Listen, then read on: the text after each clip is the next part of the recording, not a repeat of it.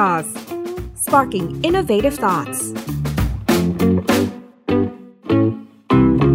สวัสดีค่ะ คุณกำลังอยู่กับระดาและระดาเช่นเคยนะคะ ในวันนี้ค่ะมีอีกประเด็นที่น่าสนใจนะคะที่ t e c h s o u r c e เนี่ยก็มองแล้วว่าในสิ่งที่โลกอนาคตจะเปลี่ยนไปหลังจากนี้ค่ะ สิ่งนี้ซึ่งเป็นพื้นฐานของการพัฒนาซอฟต์แวร์นะคะก็ถือว่าน่าสนใจอย่างยิ่งก็คือเรื่องของ coding นั่นเองนะคะ ซึ่ง วันนี้ค่ะ t e c h s o u r c e เราก็จะชวนมาทำความรู้จักนะคะ low code platform ค่ะ ซึ่งถือว่าเป็นเทคโนโลยีนะคะที่ต่อไปเนี่ยก็จะทำให้เรื่องของการพัฒนาซอฟต์แวร์ในอนาคตเนี่ยก็จะไม่เหมือนเดิมอีกต่อไปนะคะ ซึ่ง โลโคดสิ่งนี้ที่เราพูดถึงเนี่ยจะเป็นอย่างไรนะคะ รวมถึงถ้าเกิดว่าในมุมขององค์กรในมุมของภาคธุรกิจนะคะ เทคโนโลยีต่างๆ เหล่านี้เนี่ยจะเข้ามาช่วยในเรื่องของการทำดิจิทัลทรานส์ฟอร์เมชันขององค์กรยังไง รวมไปถึงเรื่องของการที่เทคโนโลยีโลโคดเนี่ยก็จะเข้ามาเสริมการทำงานแบบอาจายด้วยนั่นเองนะคะ ซึ่งถือว่าเป็นสิ่งที่จำเป็นมาก ๆ เลยสำหรับองค์กรในยุคนี้นะคะเพราะว่าเทคโนโลยีค่ะ มา disrupt สิ่งต่างๆ แล้วก็เราก็อยู่ในยุค digital disruption นะคะ ทุกอย่างตอนนี้เนี่ย หมุนไปไวมากกว่าที่คิดนั่นเองนะคะ ดังนั้นค่ะโลโคก็ถือว่าเป็นอีกหนึ่งคำตอบสำคัญนะคะ ที่จะทำให้องค์กรของคุณเนี่ยพัฒนาไปได้อย่างรวดเร็วแน่นอนค่ะ ซึ่งในวันนี้ค่ะเรามีผู้เชี่ยวชาญที่จะมาพูดคุยมาให้คำตอบในเรื่องนี้กับเรานะคะ ก็คือคุณปนายุสิริกระจ่างศรีหรือว่าคุณตั้มนะคะ ซึ่งเป็น CEO แล้วก็ผู้ร่วมก่อตั้ง TBN Software ค่ะ ซึ่งก็ก็เป็นเจ้าของตัวเทคโนโลยี Local Platform นะคะ แล้วก็เดี๋ยววันนี้เนี่ยเราจะมาทำความรูู้้จักตัวซอฟต์แวร์ Mendix ด้วยนะคะ ว่าแพลตฟอร์มตรงนี้เนี่ยคืออะไร ถ้าอย่างนั้นตอนนี้นะคะ ถ้าทุกคนพร้อมแล้วค่ะระดาขออนุญาตพาไปพบกับคุณตั้มเลยนะคะ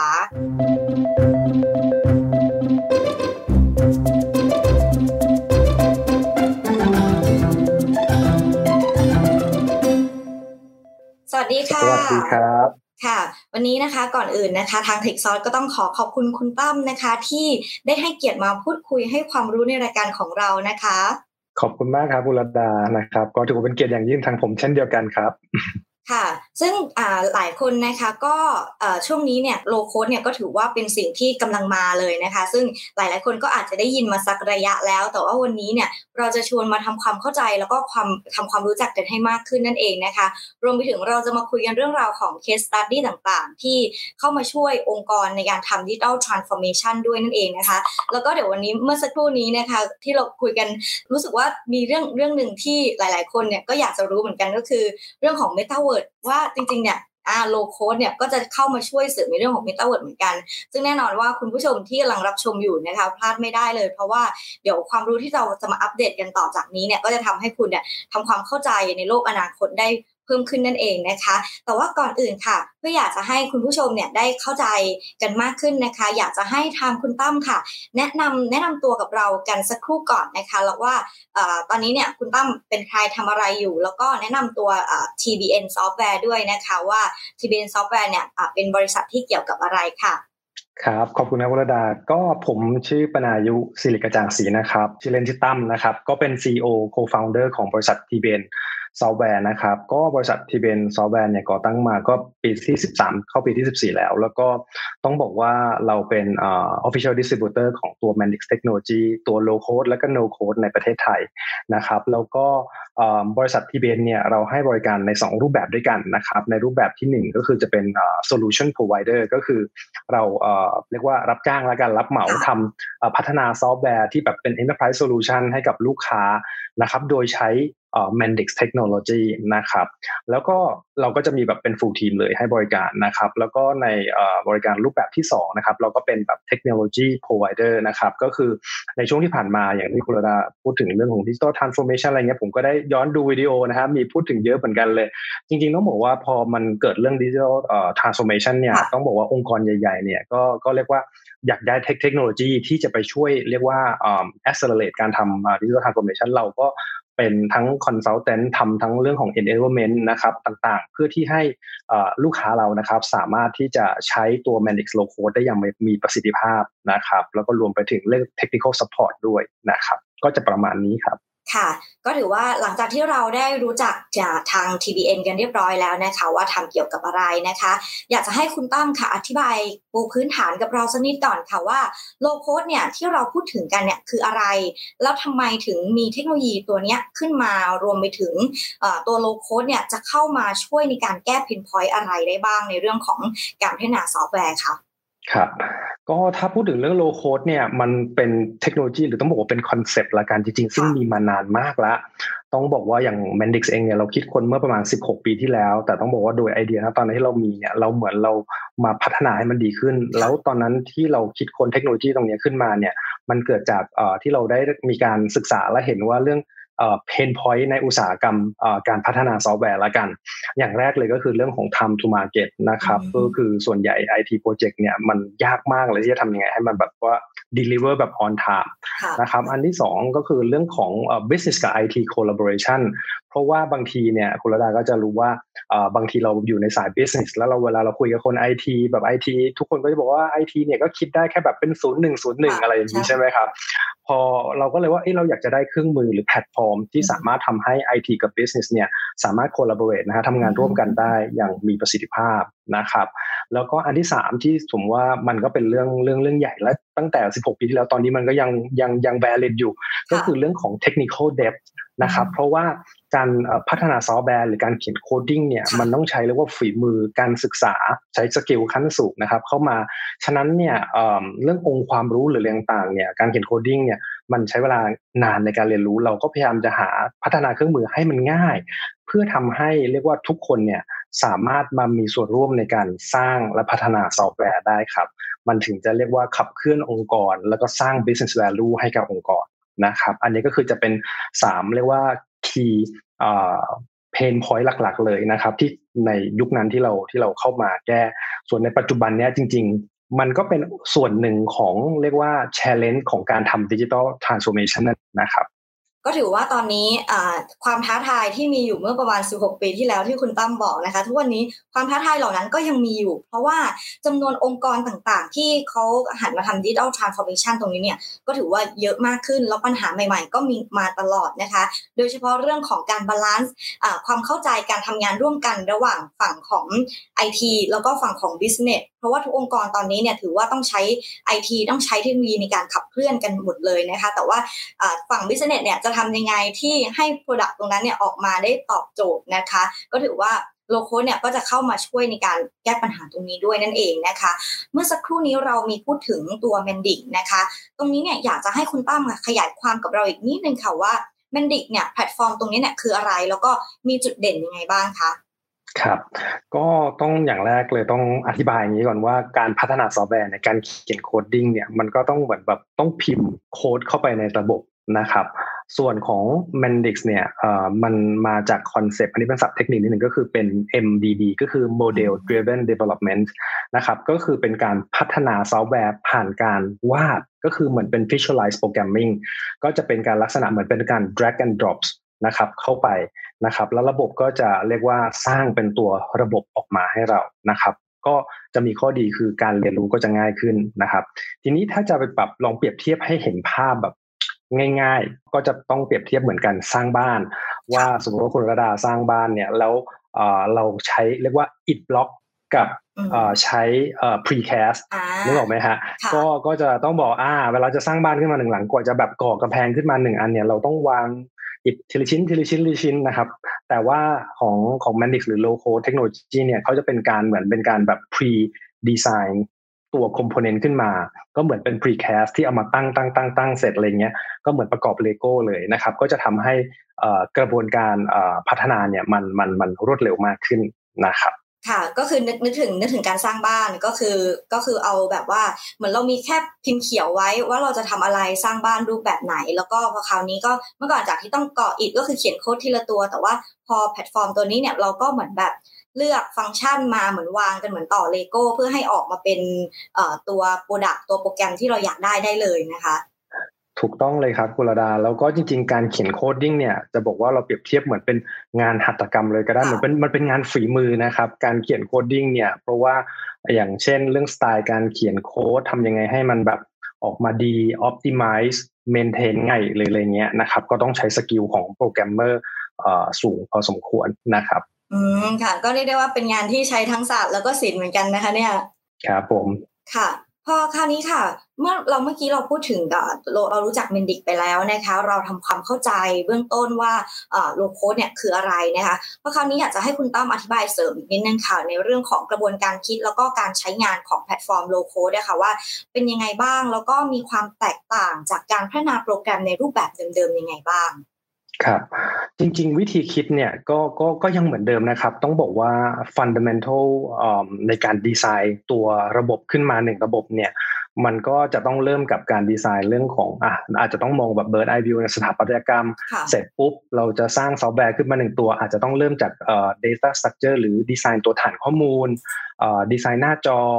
แล้วก็ดีไซน์เรื่องของ ตัว business logic หรืออะไรต่างๆนะครับเรื่องของการคำนวณสุดนั่นนี่จริงๆ sequence ในการพัฒนาเนี่ยเราจำลองจากการเหมือนเขียนแบบ traditional นะครับโดยโดย process ภาพใหญ่ ฉะนั้นเนี่ยเราก็มาอยู่ในตัว low code platform sequence เหมือนกัน แต่แค่แตกต่างที่ชัดเจนเลยก็คือว่าในตัว low code technology ส่วนใหญ่ก็จะมีเครื่องมือที่ทำเรียกว่าอำนวยความสะดวก แล้วก็ช่วยช่วยช่วยช่วย developer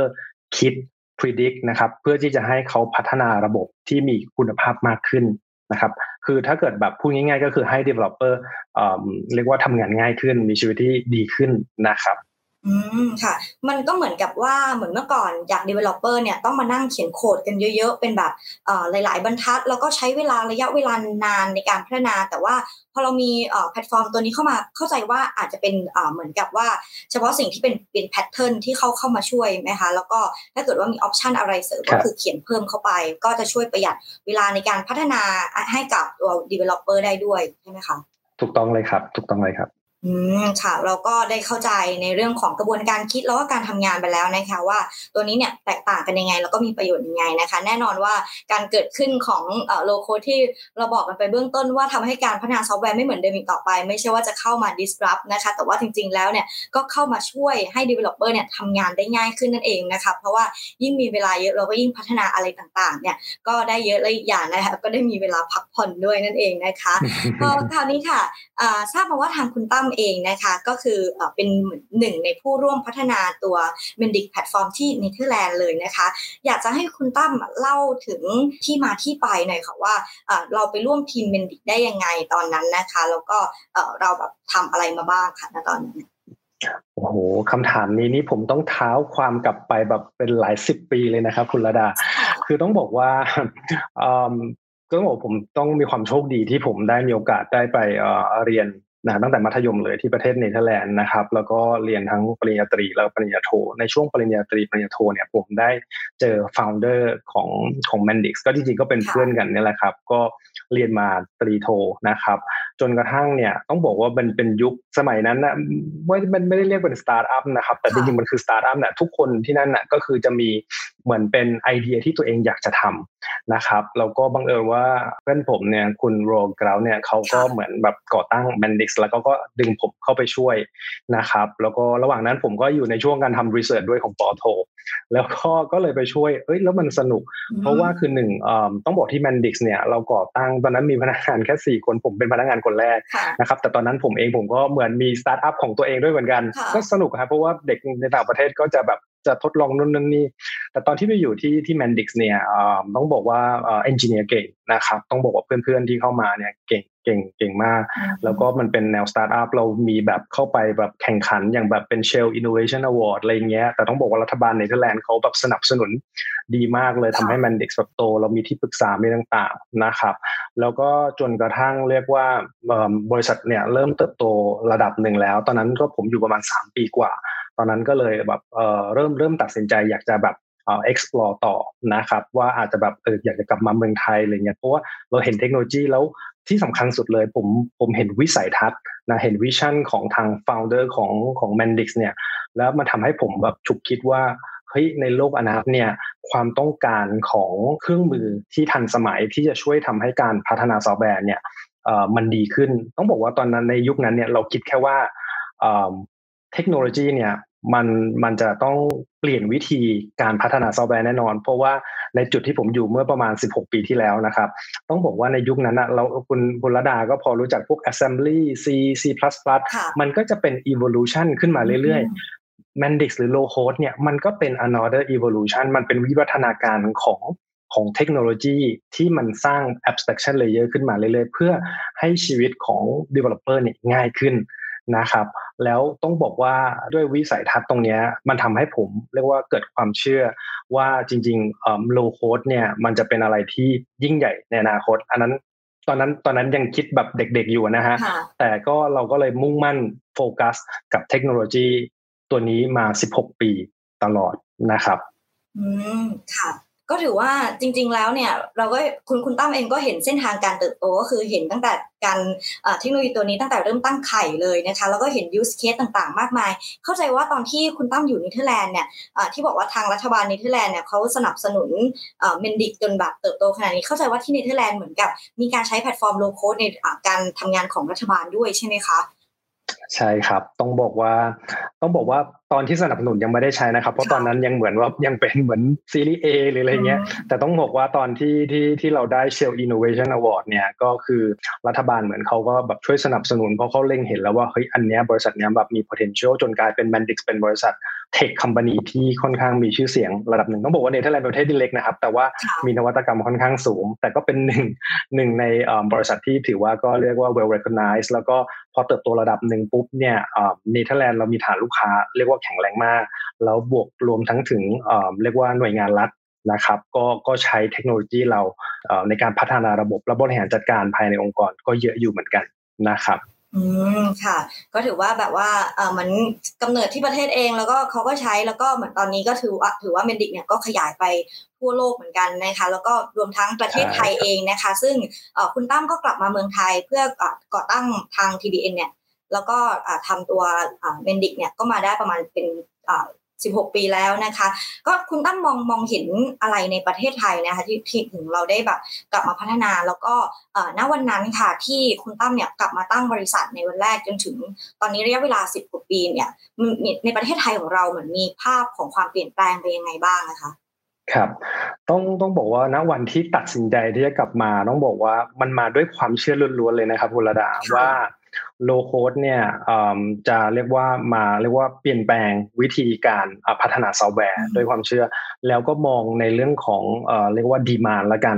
ผมค่อนข้างเชื่อในเรื่องของ digital transformation จริงๆ ในยุคนั้นเราไม่ได้ใช้เรียกขนาดนั้น แต่เรารู้ว่าdemand ของเรียกว่าการสร้างแอปพลิเคชันเนี่ยมันจะเยอะขึ้น เราแค่คิดแบบเหมือนเด็กๆนิดนึงครับว่าเราคิดว่าทุกอย่างจะถูกดิจิทัลก็คือทุกอย่างที่เป็น manual ควรควรจะต้องถูกอัตโนมัติฉะนั้นผมก็คิดต่อไปว่า แล้วถ้าเกิดสมมติว่ามีความต้องการเยอะ แปลว่าโปรแกรมเมอร์ก็ต้องเยอะด้วย ผมก็ไปทำ research เลยว่า แล้ว Developer ในเมืองไทยใช้อะไร คือผมเห็นว่าจำนวนเรียกว่าสกิลหรือจำนวน Developer ในประเทศไทยเนี่ยยังถือว่าน้อยถ้าเทียบกับแบบสมมติผมดูแบบระดับมาโครนะฮะระดับประเทศ คือก็ยังถือว่ายังน้อย ผมก็เลยเล็งเห็น opportunity ว่าเอ้ยตรงเนี้ยโลโคดน่าจะมาเป็นเรียกว่าเครื่องมือที่จะช่วยคนไทยได้นะครับ แล้วก็จริงๆต้องบอกว่า ณณวันนั้นที่มาก็เห็นการพัฒนาการเรียกว่าในประเทศไทยต้องบอกว่าโดยเฉพาะช่วง 6-7 ปีให้หลังนะครับ ต้องบอกว่าเราเราได้รับความสนใจค่อนข้างเยอะนะครับ แล้วก็ต้องบอกว่าบริษัทอย่างบริษัทเราก็เรียกว่าเติบโตตลอดเวลาแล้วก็ในเรื่องของความต้องการและคนที่อยากจะรู้ว่า low code เนี่ยจะช่วยองค์กรเขายังไงได้ แล้วผมเชื่อว่า demand ตรงนี้มันจะยิ่งสูงขึ้นเรื่อยๆครับคุณระดา ค่ะ ก็ถือว่าจริง ๆ ตอนนี้ประเทศไทยของเราเนี่ยคือหลาย ๆ บริษัทเราเห็นตอนนี้คือปีนี้เป็นต้นมานะคะ หลายบริษัทประกาศวิสัยทัศน์ในการ transform ตัวเองไปเป็น tech company กันเยอะมากนะคะ ซึ่งจริง ๆ แล้วจากธุรกิจดั้งเดิมก็เปลี่ยนภาพเปลี่ยนผ่านหมดเลย แล้วก็แต่ว่าสิ่งที่สำคัญคือการรับสมัครคนเข้าไปทำงาน เราจะเห็นการประกาศรับสมัคร developer ราะจริง ๆ แล้วเนี่ยในไทยนอกจาก corporate แล้วเนี่ยก็ยังมีสตาร์ทอัพต่างๆ ที่ตอนนี้กำลังแย่งตัว Developer กันก็ค่อนข้างที่จะเยอะเลยนะคะ ซึ่งพอจำนวน Developer เนี่ยอ่าก็คือมีมีไม่ได้แบบเหมือนเขาเรียกว่าขาดขาดค่อนข้างขาดตลาด ดังนั้นเมื่อคนขาด tool จึงเป็นหรือว่าเครื่องมือตรงนี้เนี่ยก็ถือว่าเป็นสิ่งสำคัญที่องค์กรเนี่ยต้องเลือกใช้เพื่อมาเสริมการทำงานนั่นเองนะคะเพราะคราวนี้เมื่อกี้เราพูดถึงเรื่องของการทำ digital transformation นั่นเองนะคะ ซึ่ง low code เนี่ยถือว่ามีประโยชน์ต่อการทำ digital transformation ขององค์กรเป็นอย่างมากเลยนะคะ อยากจะให้คุณตั้มอธิบายกับเรานิดนึงค่ะว่าจะมีประโยชน์ยังไง แล้วก็อีกอย่างเนี่ย low code เนี่ยจะเข้ามาเสริมในเรื่องของการทำงานแบบกระจายยังไงได้บ้างคะครับผมขออธิบายในภาพใหญ่ก่อนละกัน ต้องบอกว่าโดยภาพรวมแล้วเนี่ยเท่าที่จากประสบการณ์ที่เราได้ทำมาแล้วอยู่ในโครงการทำเรื่องของ digital transformation หลาย ๆ องค์กรใหญ่เนี่ย ต้องบอกว่า low code เนี่ยเป็นหนึ่งในเรียกว่าเครื่องมือละกัน ที่มาช่วยเรียกว่า accelerate การทำดิจิทัล transformation คือไป accelerate ตรงไหน คือไป accelerate ใน part ที่ว่ากระบวนการที่ต้องการทำ digitization ก็คือทำพวก manual process พวกที่เป็น pen and paper based activity ให้ไปอยู่บนแอปพลิเคชันนะครับ part เนี้ยทางทางตัว low code เนี่ยหรือ Mendix เนี่ยมาช่วยทำให้มันเร็วขึ้น ก็ก็คืออย่างนี้ฮะ ต้องอย่างเมื่อกี้ที่คุณระดาบอกว่าเอ้ยความดีมานของ developer เนี่ยโหเยอะมากในตลาดแบบแข่งขันดึงตัวกันใช่ไหมครับ แต่ในขณะที่พอทุกบริษัทประกาศว่าเราต้อง transform ให้เป็น digital organization น่ะสิ่งที่ตามมาเลยคือต้องบอกว่าดีมานของแอปพลิเคชันมันจะเยอะถูกไหมครับ ใช่แปลว่าอะไรแปลว่าถ้าเราจะไปคัดเลือกเฉพาะคนที่แบบ highly technical skill อะบางทีมันไม่ได้ เราเลยต้องมีเครื่องมือที่ทำให้ว่า less technical engineer ใช่ไหมครับ เปิดโอกาสให้เขาเนี่ยสามารถมีเครื่องมือดี เรียกว่าให้เครื่องมือเนี่ยไป empower ทำให้เขาเนี่ยไปอยู่ในในในในกลุ่มที่สามารถเป็น maker เป็น creators ที่สามารถสร้างแอปพลิเคชันทำดิจิทัล digitalization ให้กับองค์กร แล้วก็ขับเคลื่อนองค์กร ให้ให้นำเรียกว่าเรียกว่า go through แบบ digital transformation journey เนี่ย ให้ให้สำเร็จได้นะครับ อันนั้นก็คือเป็นเป็นเป็น part แรก แล้วนอกจากนั้นจริงๆต้องบอกว่าเมื่อกี้คุณระดาพูดถึงเรื่องของ agile ต้องบอกว่า agile เนี่ยหรือการสร้าง agility อะเออมันเป็นเรื่องที่สำคัญมากสำหรับองค์กรเนาะเราเคยได้ยินในเรื่องของพวกอะไรนะเออ learn fast fail fast ตอนนี้ต้องมี fail cheap ด้วยนะแล้วก็ต้อง fail forward ด้วยถูกไหมครับ ฉะนั้นเนี่ยต้องบอกว่าด้วยด้วยตัวเทคโนโลยีเนี่ยมันจะมาช่วยทำให้ เรียกว่าสามารถต้องบอกว่า Mendix เนี่ยตอนที่เราคิดค้นกันเนี่ยเรา adopt เอจาวเข้าไปอยู่ใน DNA DNA ของเราเลยนะครับคือมันมันไม่ได้เป็นแค่เครื่องมือเป็นทูอย่างเดียวแต่มันมาเป็นแพลตฟอร์ม คือเราไปช่วยตั้งแต่เรื่องของการเก็บ requirement ทำให้เกิด agility เราใช้พวกสครัมอย่างที่ถ้าเราถ้าเรารู้จักกันก็คือทำ user story ใส่ backlog plan sprint เรื่องต่างๆใช่ไหมครับทำให้การพัฒนาการ release release ได้เร็วขึ้น เราเห็นว่าสิ่งที่จากไอเดียของเราออกมาเป็น prototype มัน work ไม่ work ใช่ไหมครับ ไม่ work เราโยนทิ้งเราทำใหม่ได้ เครื่องมือตรงนี้มันทำช่วยเอ่อเรียกว่าเร่งปฏิกิริยาละกันให้ได้ผลลัพธ์ได้เร็วขึ้นในขณะที่เราก็ไม่ได้จำเป็นที่ต้องการเรียกว่า highly technical skill ทุกงานไป ไม่ได้แปลว่า highly technical ไม่จำเป็นหรือใช้ Mendix ไม่ได้นะครับ แต่แค่เราบอกว่าเราเปิดกว้างมากขึ้น เพื่อให้คนที่เรียกว่า อาจจะแบบอยากจะมาอยู่ในเรียกว่า software development world เนาะเราเราสามารถให้เขาให้เครื่องมือที่ดีเขาเนี่ยเขาก็จะมีศักยภาพที่จะช่วยองค์กรของเขาได้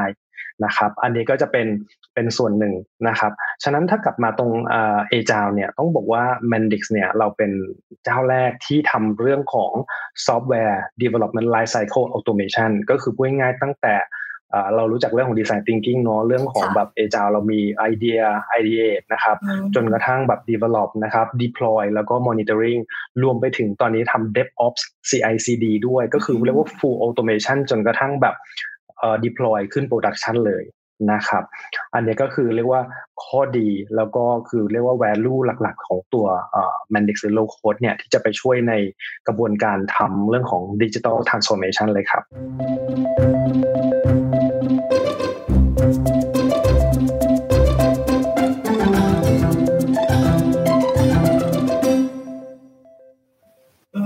ค่ะ ก็ถือว่าจริง ๆ แล้วเนี่ยทาง TBN ก็ได้เข้าไปช่วยในองค์กรเนี่ยหลาย ๆ องค์กรเหมือนกันนะคะที่ที่ทำมาแล้วก็เรียกว่าหลายอุตสาหกรรมด้วยที่นำ Mendix เนี่ยเข้าไปช่วยยกระดับการทำงานเสริมประสิทธิภาพการทำงาน แล้วก็พัฒนา product ต่าง ๆ เนี่ยให้ได้รวดเร็วขึ้น คุณตั้มพอจะมีเคส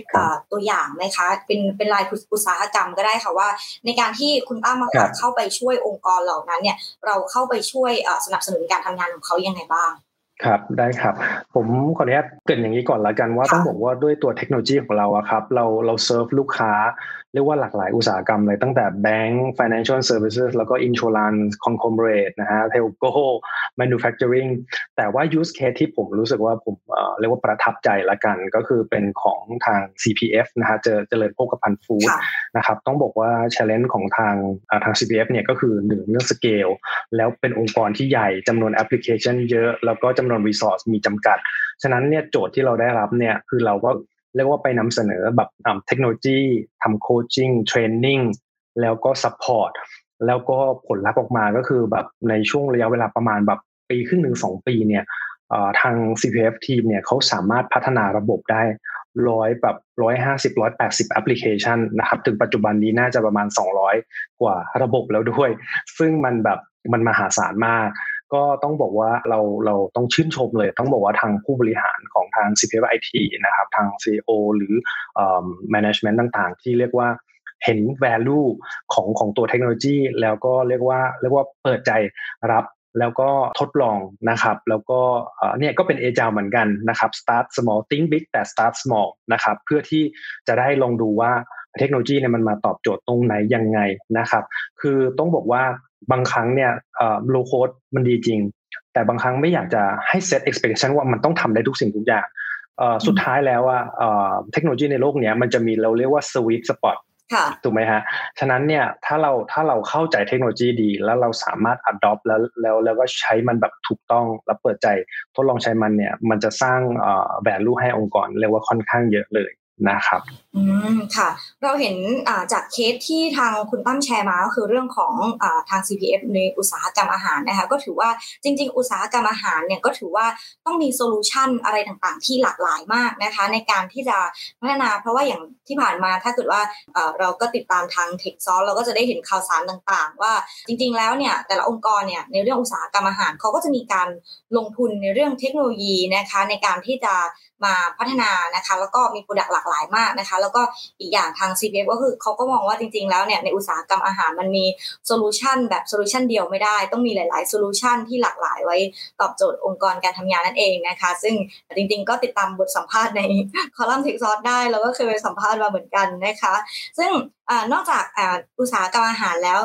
เราเห็นในภาคอุตสาหกรรมที่ทางคุณตั้มแชร์มา แต่ว่า low-code เนี่ยก็ถือว่าเป็นอีกหนึ่งในเทคโนโลยีแห่งอนาคตที่จะช่วยมาเสริมการพัฒนาเทคโนโลยีต่างๆ แล้วก็ต่อยอดเทคโนโลยีต่อต่อต่อกันไปนั่นเองนะคะ แล้วก็ช่วงนี้เนี่ยเราได้ยินเอ่อเมตาเวิร์ดเป็นเป็นคำที่มาแรงมาก แล้วก็ทุกคนก็จะตื่นเต้นกับเรื่องของโลกเสมือนมาก ซึ่งต้องบอกว่าจริง ๆ แล้วเนี่ย low-code ก็ถือว่าเป็นหนึ่งในเทคโนโลยีที่ จะเข้ามาช่วยเสริมในเรื่องของ metaverse เหมือนกัน อยากจะให้คุณตั้มเนี่ยแชร์มุมมองตรงนี้กับอธิบายให้เราเข้าใจนิดนึงค่ะ ได้เลยครับ ต้องต้องบอกตรงว่า m e t a เวิร์ดช่วงนี้ฮอตจริง ๆ นะครับ ต้องบอกว่าต้องบอกว่าผมเห็นเทคโนโลยี stack ที่เขามองว่าเป็นตัวที่จะมาช่วยทำให้เรียกว่าเมตาเวิร์สเนี่ยเกิดขึ้นจริงได้เร็วขึ้น ต้องบอกว่าผมเห็นว่ามันมีกล่อง low-code ต้องบอกว่า low-code เนี่ยน่าจะมาช่วยในเรื่องของ a c c e l e r a t e ในการทำระบบ feature function เพื่อเรียกว่าทำให้โลกเสมือนคู่ขนานเนี่ยมันเกิดขึ้นได้เร็วขึ้น เพราะว่าต้องบอกว่ามันมันไม่ได้ว่าเราสร้างแค่แอปเดียวนะ แต่มันกำลังเรากำลังสร้างโลกอีกใบหนึ่งขึ้นมาถูกไหมครับ ฉะนั้นเรียกว่า feature function หรืออะไรต่างๆเนี่ยมันจะต้องแบบเยอะแยะมากมาย ฉะนั้นโอ้โหถ้าจะไป เรียกว่านั่งเขียน coding เลยเนี่ยผมคิดว่ามันอาจจะแบบไม่ทันกับความต้องการของของมนุษย์ที่อยากจะไปอยู่ในโลกเมตาเวิร์สแล้วนะครับไปคุณลดาได้ไปจองพื้นที่บนเมตาเวิร์สยังไงยังไงค่ะช่วงนี้ราคาขึ้นสูงมากเนาะฉะนั้นเนี่ย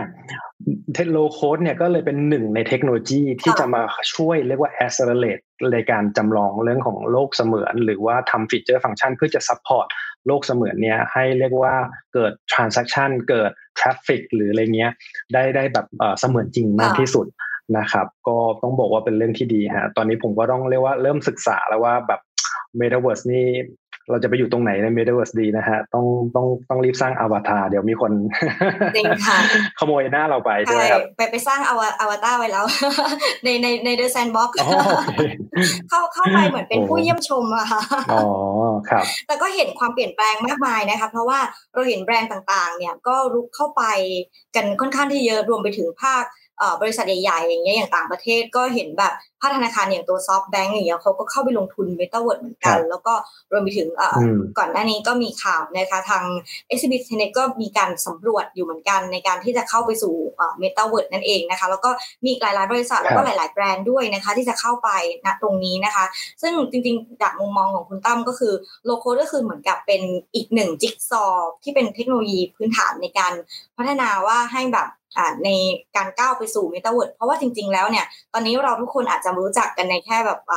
ภาพที่เป็นโลกเสมือนหรือว่าฟังก์ชันต่างๆ อะไรอย่างเงี้ยแต่ว่าจริง ๆ เบื้องหลังเนี่ยก็มีเทคโนโลยีหรือว่ามีสิ่งที่แบบนำเข้าไปเนี่ยก็เยอะมากเหมือนกันนะคะ ครับ ขอขออนุญาตเสริมคุณลดาอีกนิดนึงแล้วกัน เพราะว่าอย่างอย่างอย่างของ Mendix เองเนี่ยจริง ๆ คือเราเรามี feature function ที่ทำพวก AR augmented reality แล้วก็ VR ด้วยนะ คือต้องบอกเมื่อ 3 ปีที่แล้วเนี่ย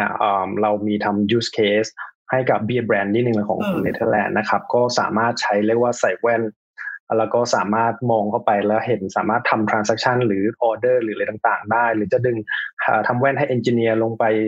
ตรวจสอบเครื่องจักรอะไรเงี้ยเราสามารถดึงข้อมูลอะไรเงี้ยมันเริ่มเข้าสู่โลกของ virtual world มากขึ้นนะครับแล้วก็ตอนนี้จริงๆตัว low code เนี่ยก็ไม่ได้ว่าทำแบบนี้เรามีแบบ machine learning interpreter นะคือเราสามารถเอา machine learning ไปใส่ได้ด้วยให้มันเกิด intelligence ให้อยู่ในระบบอย่างเช่นเนี่ย Mendix เราสามารถไปเชื่อมกับพวก IoT ดึงข้อมูลขึ้นมา real time data analytics แล้วก็ detect เรื่องของ anomaly ถ้ามันมีอะไรที่มันแบบผิดปกติ แล้วให้เกิด trigger some action อะไรเงี้ย คือจะเห็นว่า low code ณปัจจุบันเนี้ยกับผมเลยบอกได้เพราะผมอยู่ตั้งแต่ณ day one ว่า evolution มันตอนนี้มันไปไกลมากๆครับ แล้วก็มันมี possibility ที่เราจะเรียกว่าไปสร้างสารลังสรรค์ขึ้นมาได้อีกเยอะเลยนะครับ อืมค่ะก็ถือว่าโลกอนาคตเนี่ยก็ถือว่าเทคโนโลยีต่างๆ ที่มีตอนนี้นะคะ ที่พัฒนากันมาเรื่อยๆเนี่ยเทคโนโลยีถือว่าเป็นสิ่งที่ระดามองว่าสร้างความเป็นไปได้ให้กับมนุษยชาติเราอย่างไม่มีที่สิ้นสุดจริง ๆนะคะ ก็เกิดขึ้นอะไรที่แบบเรามองว่าอาจจะแบบเป็นไปไม่ได้ ทุกวันนี้ก็เป็นไปได้ ใครจะคิดว่าอาจจะแบบมีโลกทับซ้อนอะไรอย่างนี้ขึ้นมา แล้วก็อาจจะแบบ เรื่องของฮาร์ดแวร์ที่เราจะเข้าไปสู่อีกโลกหนึ่งนั่นเองนะคะ เพราะว่าที่ผ่านมาเราก็ได้เห็นการเปลี่ยนแปลงผ่านหน้ายุคยุคหน้าจอสมาร์ทโฟน ก็ เราเห็นความเปลี่ยนแปลงมาแล้วนะคะ แต่ต่อไปเนี่ยก็อาจจะเข้ากันผ่านแว่น VR แว่น VR นั่นเองนะคะ ก็เป็นไปได้เหมือนกันหมดเลยนะคะพอคราวนี้ค่ะหลังจากที่เราก็เสริมในเรื่อง m e t a วิร์ดกันไปเล็กน้อยนะคะ เรากลับมาตรงประเด็นหลักของเราค่ะคุณต้าวันนี้ที่เราจะคุยกันในเรื่องของโลโคดกับตัวองค์กรนั่นเองนะคะจากที่คุณตั้มเล่าเคสต่างๆ เรามาหลายคนก็คงมองแล้วว่าจริง ๆ แล้วเนี่ยโลโคดเนี่ยจะเอาไปใช้ในอะไรได้บ้าง ซึ่งก็ใช้หลากหลายเลยนะคะ เพราะว่าเป็นเหมือนแบบเทคโนโลยีพื้นฐานเลยที่ที่จะพัฒนาต่อยอดไปนั่นเองนะคะ เพราะคราวนี้ถ้าเกิดมองในเรื่องของ key success ในการที่องค์กรเนี่ยเขาจะนำตัวโลโก้เนี่ยเข้าเข้าไป adapt ใช้ตรงนี้เนี่ย key success เนี่ยคืออะไร แล้วก็จะมีการวัด ความสำเร็จหลังจากที่องค์กรเนี่ย deployment ยังไงได้บ้างนะคะโอเค ผมขออนุญาต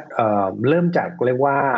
approach ก่อนละกัน เพราะว่าความสำเร็จ success เนี่ยผมว่าทุกคนน่าจะรู้สึกได้ แต่ต้องบอกว่ากว่าจะไปถึงจุดที่สำเร็จได้เนี่ย ผมว่าอันนี้สำคัญมากๆเลย คือต้องบอกว่าทางบริษัทเรานะฮะเราก็มีเรียกว่าเป็น framework ละกัน เดี๋ยวขออธิบายสั้นๆเพราะอันนี้พูดได้เป็นชั่วโมงเลย คือต้องบอกว่าเราจะมี 4P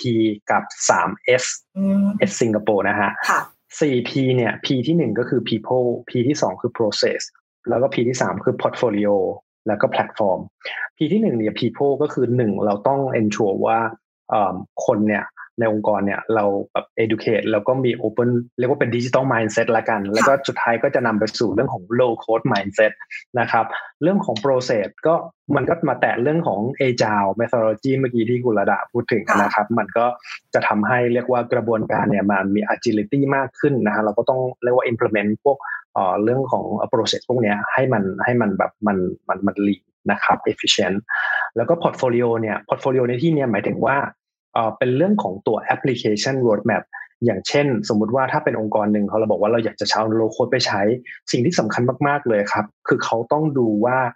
สิ่งที่เขาอยากจะลงทุนและเขาอยากจะทำในอนาคตหนึ่งปีถึงสามปี องค์กรเนี่ยเราต้องการ transform อะไรบ้าง เชื่อไหมว่าผมเคยเจอบางองค์กรเนี่ย list มาแบบสามสี่ร้อยแอปพลิเคชัน ตอนนี้เอ่อเรียกว่าเด็กๆที่เราเข้าไปคุยกันเนี่ยก็ต้องมีเป็นหลักร้อยนะครับ นี่ก็คือที่มาว่าทำไมแบบว่า developer ช่วงนี้ hot มากจริงๆนะครับ ฉะนั้นเนี่ยถ้าเรามี portfolio เนี่ยเราก็ต้องมีเรียกว่ามี tactic มีกลยุทธ์ในการที่เราจะเรียกว่านำไป implement เนาะเพราะเราต้องการสร้าง value สร้างการเปลี่ยนแปลงให้กับองค์กรเรา และอันสุดท้ายเนี่ยค่อยเป็นตัวแพลตฟอร์มเทคโนโลยี ฉะนั้นผมเรียงลำดับเนี่ยผมให้ความสำคัญเรื่องของคนเป็นอันดับหนึ่งเลยนะครับ ในการที่เราจะเข้าไป เรียกว่าทำให้เขาเปิดรับถ้าเกิดคนเปิดรับ process policy มา portfolio เห็นชัด แพลตฟอร์มเข้าไปทีนี้แหละครับ smooth เลยนะครับ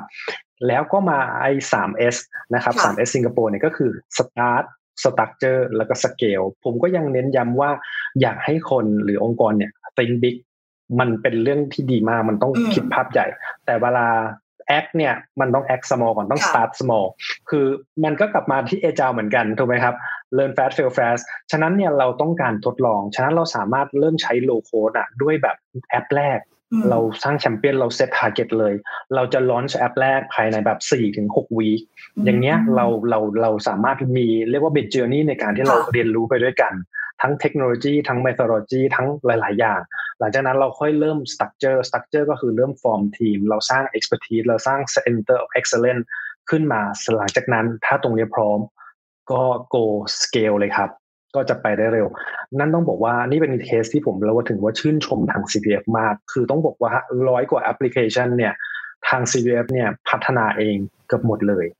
ซึ่งแบบสุดยอดมากๆจริงในช่วงระยะเวลาที่สั้นแล้วยากรที่จำกัดมาก ๆด้วยซ้ำนะครับ นั่นถึงแบบว่าโอ้อันนี้ถึงว่าเป็นหนึ่งในในใน success case มาก ๆเลยสำหรับเรานะครับ ทีนี้สุดท้ายแล้วนะครับ เราจะไปวัดความสำเร็จเนี่ยก็คืออยู่ที่เอาพุตเนี่ยแหละ คือก็คือไปวัดผลกันที่จำนวนระบบที่มันออกไปตอบโจทย์ คือตรงเนี้ยมันจะเป็นอะไรที่เรียกว่าทางลูกค้าเนี่ยเขาสัมผัสได้ด้วยตัวเองอยู่แล้วว่า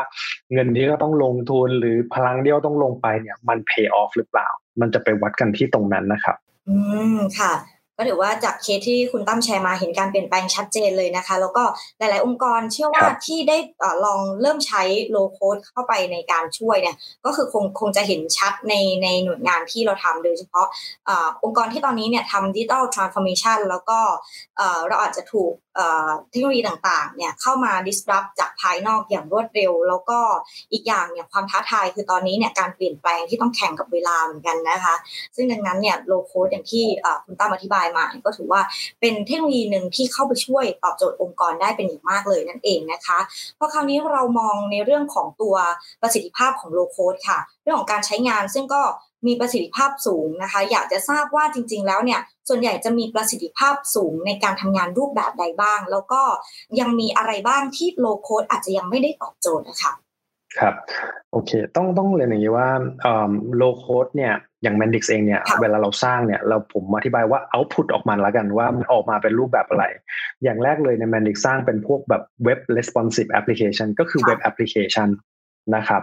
อันที่สองก็คือทำเป็นพวก mobile apps ที่เบสอยู่บนพวกแบบ React Native อะไรต่างๆนะครับ ก็เป็นแบบสำหรับใช้แบบ internal อะไรต่างๆนะครับ อันที่สามก็จะเป็นพวก PWA ก็คือเป็น progressive web application นะครับหรือบางที่เรามีเอ่อ adopt Mendix ไปเป็นพวกแบบ micro service อะไรต่างๆ เพื่อ handle พวกแบบ transaction เยอะๆ คือเราจะมีกลุ่มลูกค้าที่อยู่ในสถาบันการเงิน เรามีการเอา Mendix เนี่ยไปทำ handle พวก transaction แบบเยอะๆ วันหนึ่งแบบหลายๆล้าน transaction แล้วก็ให้ระบบที่เพราะระบบของธนาคารเนี่ยคือมันต้องเสถียรมากๆ อย่างระบบส่วนใหญ่ของเราเนี่ยโอเปเรต24คูณ7อยู่แล้วครับคุณระดา แล้วก็จำนวนผู้ใช้งานอย่างนักกุลดาพอรู้จักประเภทของธุรกิจธนาคารน้องมันเอ็นทุกคนต้องไปธนาคารตอนบ่ายสามสุกสิ้นเดือนหรืออะไรประมาณเนี้ย มันก็จะค่อนข้างพีค ฉะนั้นเนี่ยเราทีมงานเราต้องบอกว่าเออเป็นทีมงานที่เรียกว่าเก่งในการที่จะเรียกว่าดีไซน์และ adopt เทคโนโลยี Mendix เนี่ยมาทำยังไงให้มันเกิดเสถียรภาพสูงที่สุดนะครับ แล้วก็เรียกว่าตอบโจทย์ลูกค้านะครับ อันนี้ก็จะเป็นในมุมธุรกิจหรือทำเป็นเว็บแอปพลิเคชันทำ internal เรื่องของ process automation เรียกว่าเกือบทุกอย่างเลยเออเราเราทำได้เรียกว่าเกือบหมดเลย ต้องบอกว่าเราจะไม่ได้เป็นแบบลักษณะ BPM เราอาจจะ beyond เรียกว่าเรา beyond BPM ไปอีก คือ BPM คือ business process เอ่อ business process business management process BPM business process management ขออภัยงงนิดนึง ฉะนั้นเนี่ยไม่ได้ทำแค่ workflow อย่างเดียว แต่ต้องบอกว่าตัว Mendix มันสามารถพัฒนาได้มากกว่า workflow ไปอีกนะครับ ฉะนั้น process automation อันนี้คือเหมาะมาก แต่ถ้าบอกว่าอะไรที่ไม่เหมาะอย่างแรกเลย เอาไปทำพวก embedded system ก็คือเป็นพวกซอฟต์แวร์ที่จะฝังเข้าไปในเครื่องจักรหรืออะไรต่างๆนะครับ อันนั้นอาจจะไม่เหมาะหรือจะเอาไปทำเกมที่มันแบบเป็นแบบมัลติมีเดียแบบกราฟิกหนักๆ หรืออะไรอย่างเงี้ยฮะอันนี้อาจจะอาจจะไม่ไม่ไม่ได้เป็นเทคโนโลยีที่ที่เหมาะนะครับ แต่เราอะทำเป็น back-end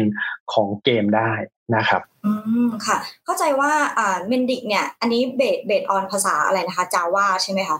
ใช่ตัว core engine ของ Mendix base อยู่บน Java และก็ Scala นะครับ ซึ่งต้องบอกว่า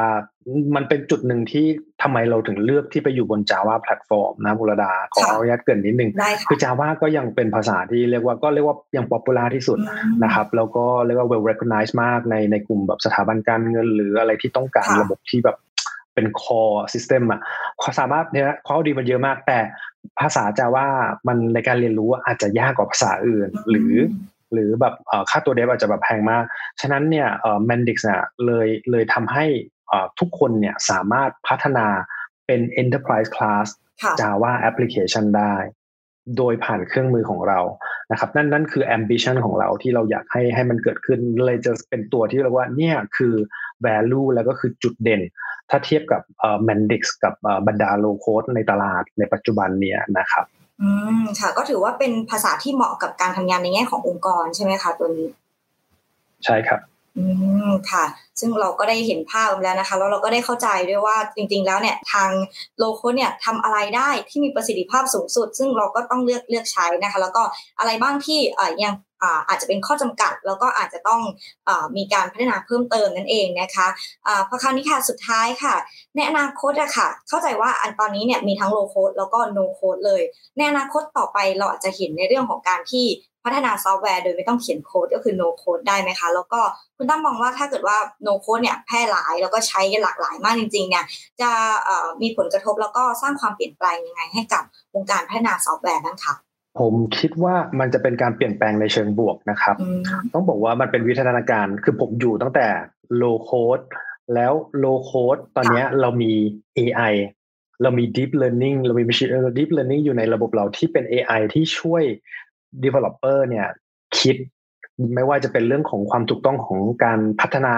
เรื่องของ performance นะฮะเรื่องของ security ตัวนี้มันเหมือนกับว่าเรามี developer หนึ่งคน แล้วมีตัวช่วย ช่วยเราคิด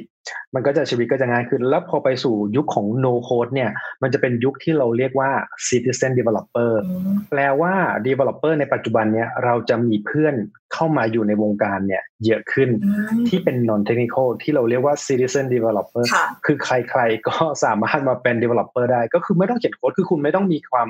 เข้าใจในเรื่องของการเขียนโคดดิ้งแต่ผมไม่ได้บอกว่า จะเอาไปทำแบบโอ้ ERP ทำอะไรเงี้ย เรากำลังพูดถึง citizen developer ที่เขาต้องการสร้างแอปที่ตอบโจทย์เขาสำหรับ day to day operation อย่างเนี้ย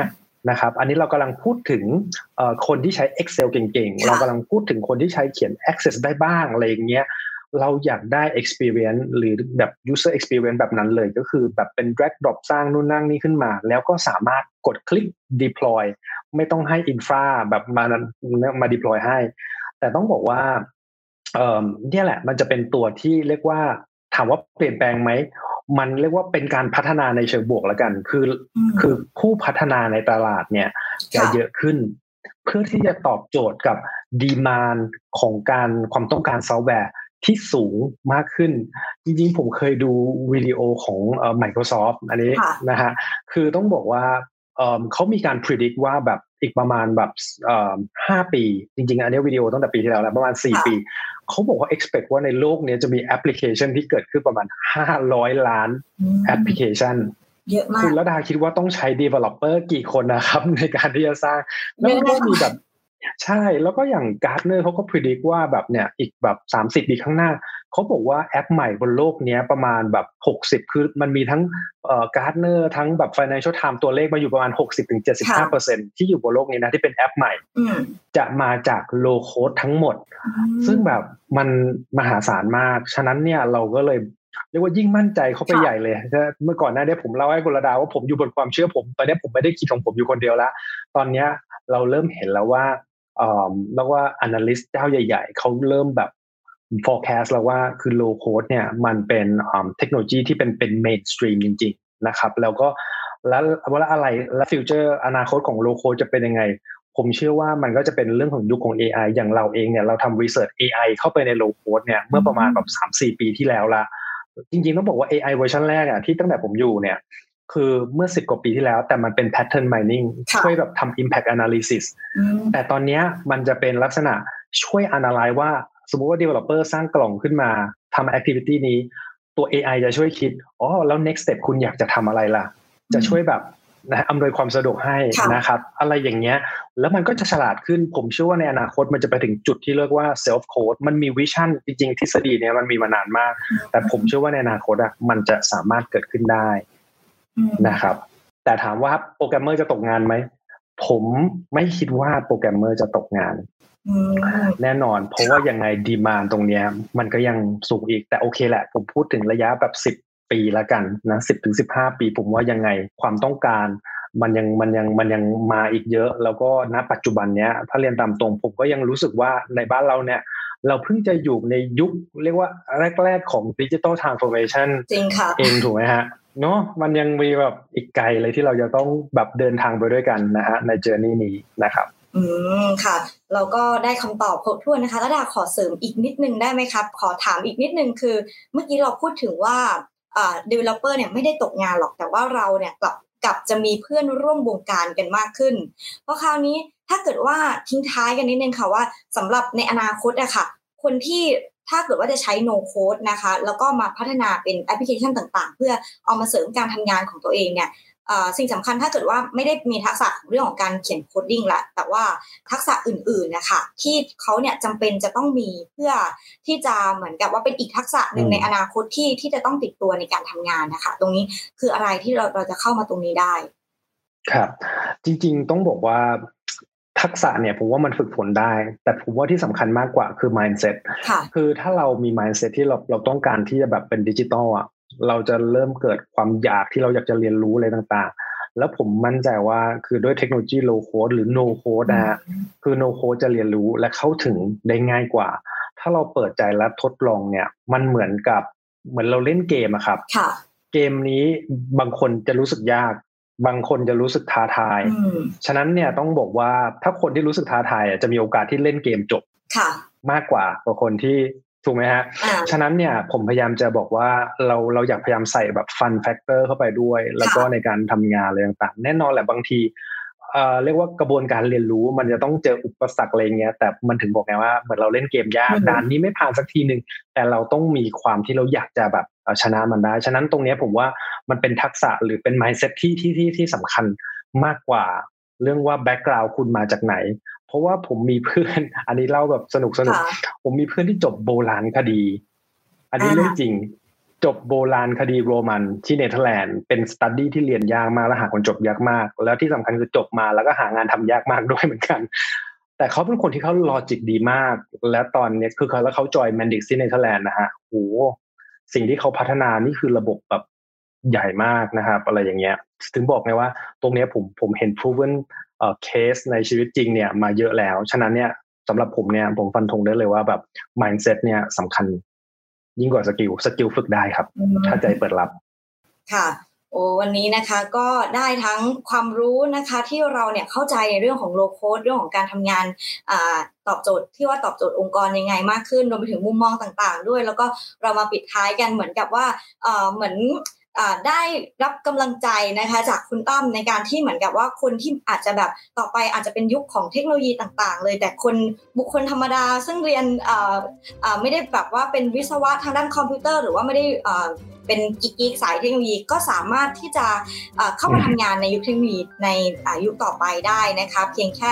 mindset ของคุณเนี่ยเปิดกว้างนะคะแล้วก็ต่อไปเนี่ยสิ่งสำคัญในการที่เราจะก้าวเข้าสู่ยุคแห่งเทคโนโลยีเนี่ยก็คือเรื่องของการมีดิจิทัล mindset นั่นเองนะคะที่เราเนี่ยจะทำให้เราเนี่ยสามารถก้าวทัน แล้วก็พัฒนาตัวเองได้ตลอดเวลาอย่างที่คุณตั้มบอกนั่นเองนะคะ วันนี้นะคะต้องทางทีซอยก็ต้องขอขอบคุณคุณตั้มมากๆเลยนะคะ ที่ได้ให้เกียรติมาพูดคุยในรายการของเราขอบคุณมากค่ะ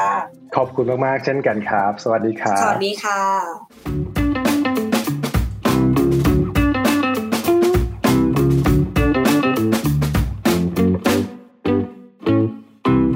Tech Sauce Sparking Innovative Thoughts